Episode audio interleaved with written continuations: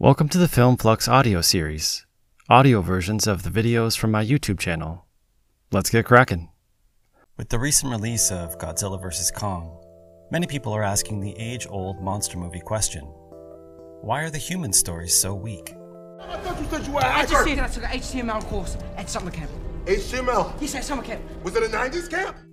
In a typical monster or kaiju film, the kaiju do one thing and the humans do another.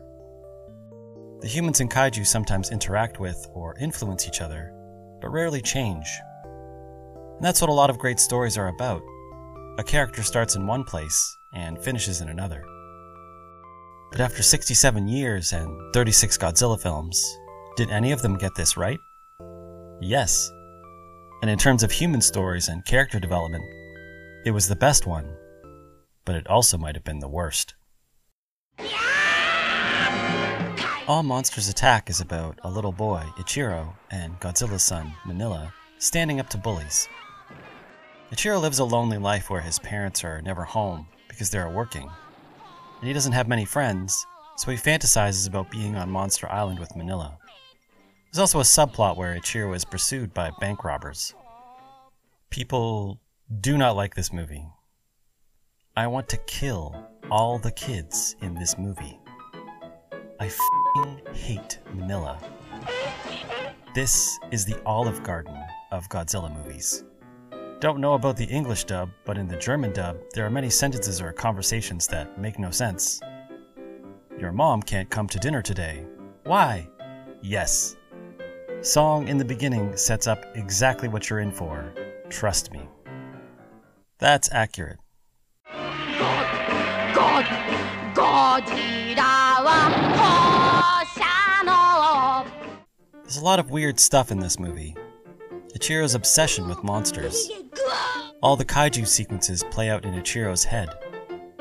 A lot of the kaiju footage is recycled from previous films, so it doesn't always fit the story, it's just there.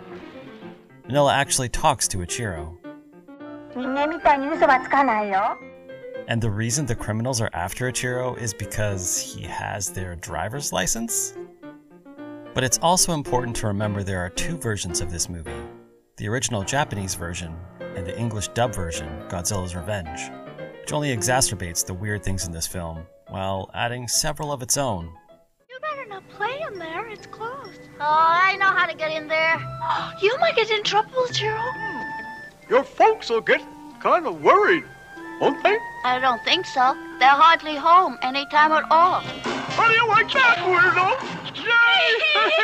We won, we won, we won!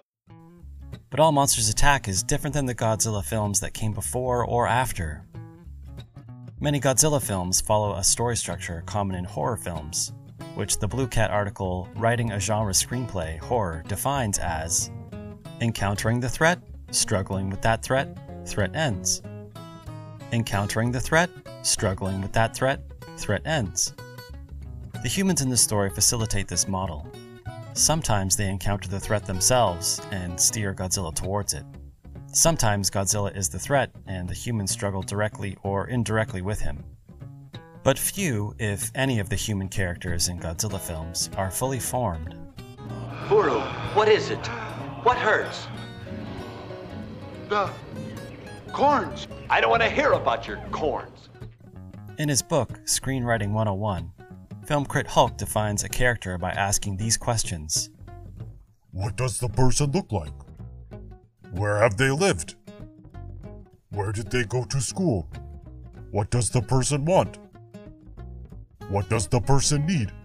What will make them a more functional person? How do they solve problems? What are their defining memories? Now let's try asking some of these questions about some of the main human characters in Godzilla movies. In Godzilla vs. Megalon, the citizens of an underground civilization called Seatopia send Megalon and Gigan to destroy Earth. The main character, Goro, and his little brother, Rokuro, and Goro's friend, Hiroshi, want to finish their work on their robot, Jet Jaguar, and stop the citizens from Seatopia from destroying the world. Goro, Rokuro, and Hiroshi are very thinly defined. We don't know anything about their past history or what they need. In terms of solving problems, I guess you could say they solve their problems by using gumption and Jet Jaguar. The people from Seatopia want to use Jet Jaguar in their battle against Earth, so our human protagonists are basically wrapped up in the plot. In Ebirah, Horror of the Deep, also known as Godzilla vs. the Sea Monster, Ryota, two friends, and a bank robber end up on an island that is protected by Ebirah, a really big crab. Ryota wants to find his brother, who went missing at sea, and the others are along for the ride. I suppose they also want to escape the island. There's also some kind of military group on the island which has enslaved a group of natives, and I guess our heroes want to save them too. There's a lot going on in this movie, but that leaves no room for character backstory or character needs. But in terms of problem solving, the thief has some previous experience he uses, like creating and using a skeleton key to unlock doors. That's not to say that every main character in every movie should have these questions definitively answered, and certainly not for all genres of film. I'm merely pointing out that when viewed through the lens of how to define character, most Godzilla films fail, and that's why its human character stories always seem so weak and unnecessary. But All Monsters Attack is actually able to answer some of these questions. Ichiro lives in an industrial town. Many of the opening sequences seem to fill the frame with car exhaust as children run alongside a freeway. There are smokestacks upon smokestacks in the distance. Ichiro's apartment building is grungy. We don't know if he's lived there his whole life, but that seems likely.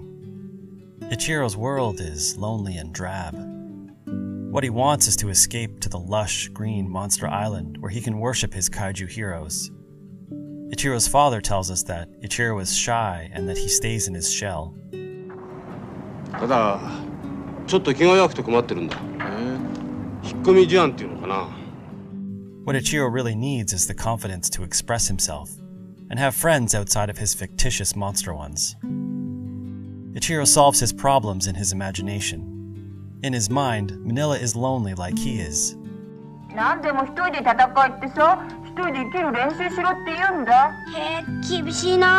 Um. Godzilla leaves Minilla on his own most of the time, similar to how Ichiro was left alone by his parents. By imagining Minilla being brave and standing up to his bully, Gabara, Ichiro is brave too.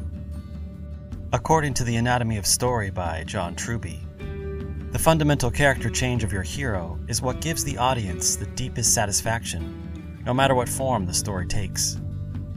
And a true coming of age story shows a young person challenging and changing basic beliefs, and then taking new moral action. At the end of the film, Ichiro stands up to the bank robbers that are trying to kidnap him. Then he stands up to his bully. Then he honks a motorcycle horn that's next to this guy painting a billboard. The guy falls and gets covered in paint, and the bullies seemingly rally behind Ichiro. I wouldn't call this a new moral action, but you could argue it implies Ichiro has at least achieved what he needed and has both self confidence and friends. All Monsters Attack is one of the few Godzilla movies where the human characters change. It's not necessarily required that these films have well defined characters, since most Godzilla fans just want to see kaiju action. But I think better characters might broaden the appeal of the genre. Godzilla movies are difficult to get into. If you watch them with subtitles, there's a lot of people who won't watch movies with subtitles. There are others who might have trouble suspending their disbelief as giant monsters battle each other. And some might have seen bits of Godzilla movies before and thought they looked silly. Which I understand. As much as All Monsters Attack does a great job of character, I wouldn't necessarily recommend it to anyone. But Godzilla, or kaiju films in general, have an appeal beyond its human characters or kaiju fights. Originally, Godzilla films were a commentary on Japanese culture. The first film, Gojira, is purely an expression of post World War II Japanese culture.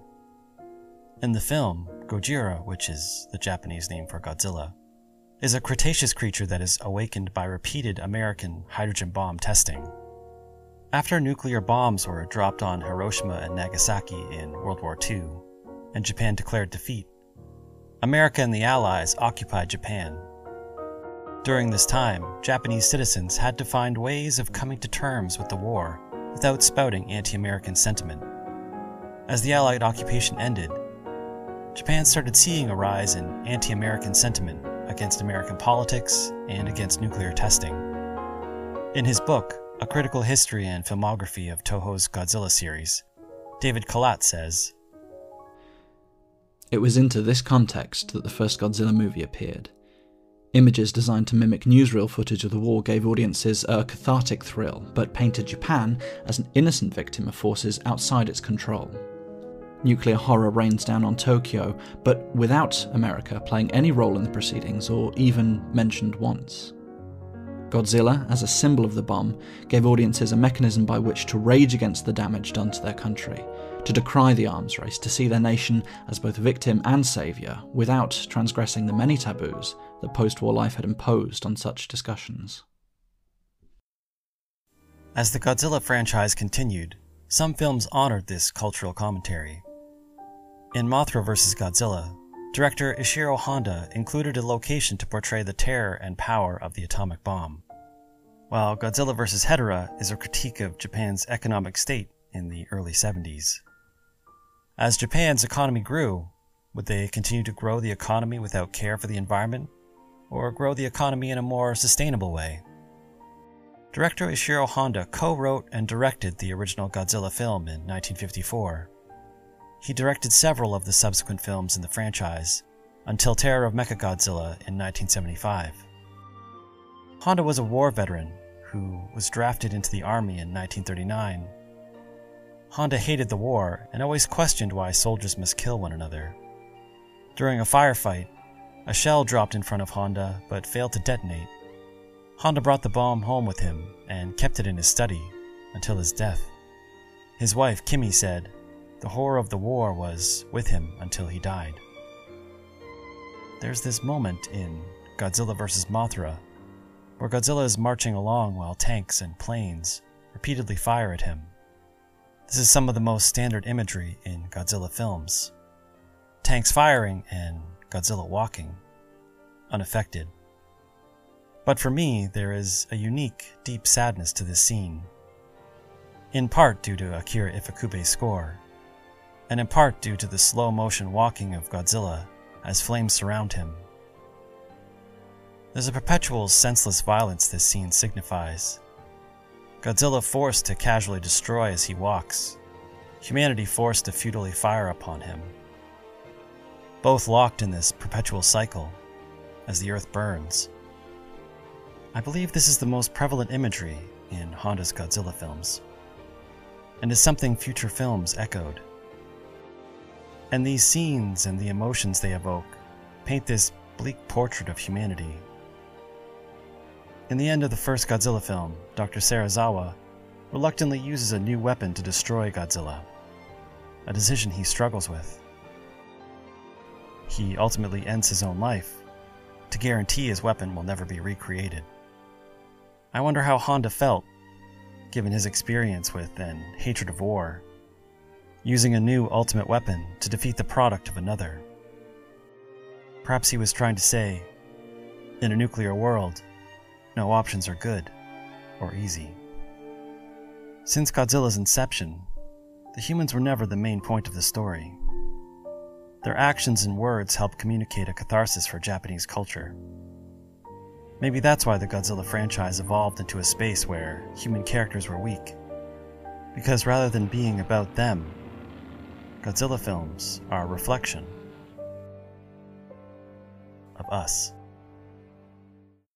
But my, my corns hurt. Ah, you and your corn. But you, you see, my corns always hurt when they're near a monster.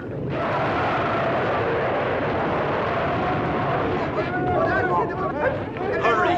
We'll get trapped. You see? My corns never lie. If you like what you've heard here, check out the video version on my YouTube channel. Link in show notes. Thanks for listening.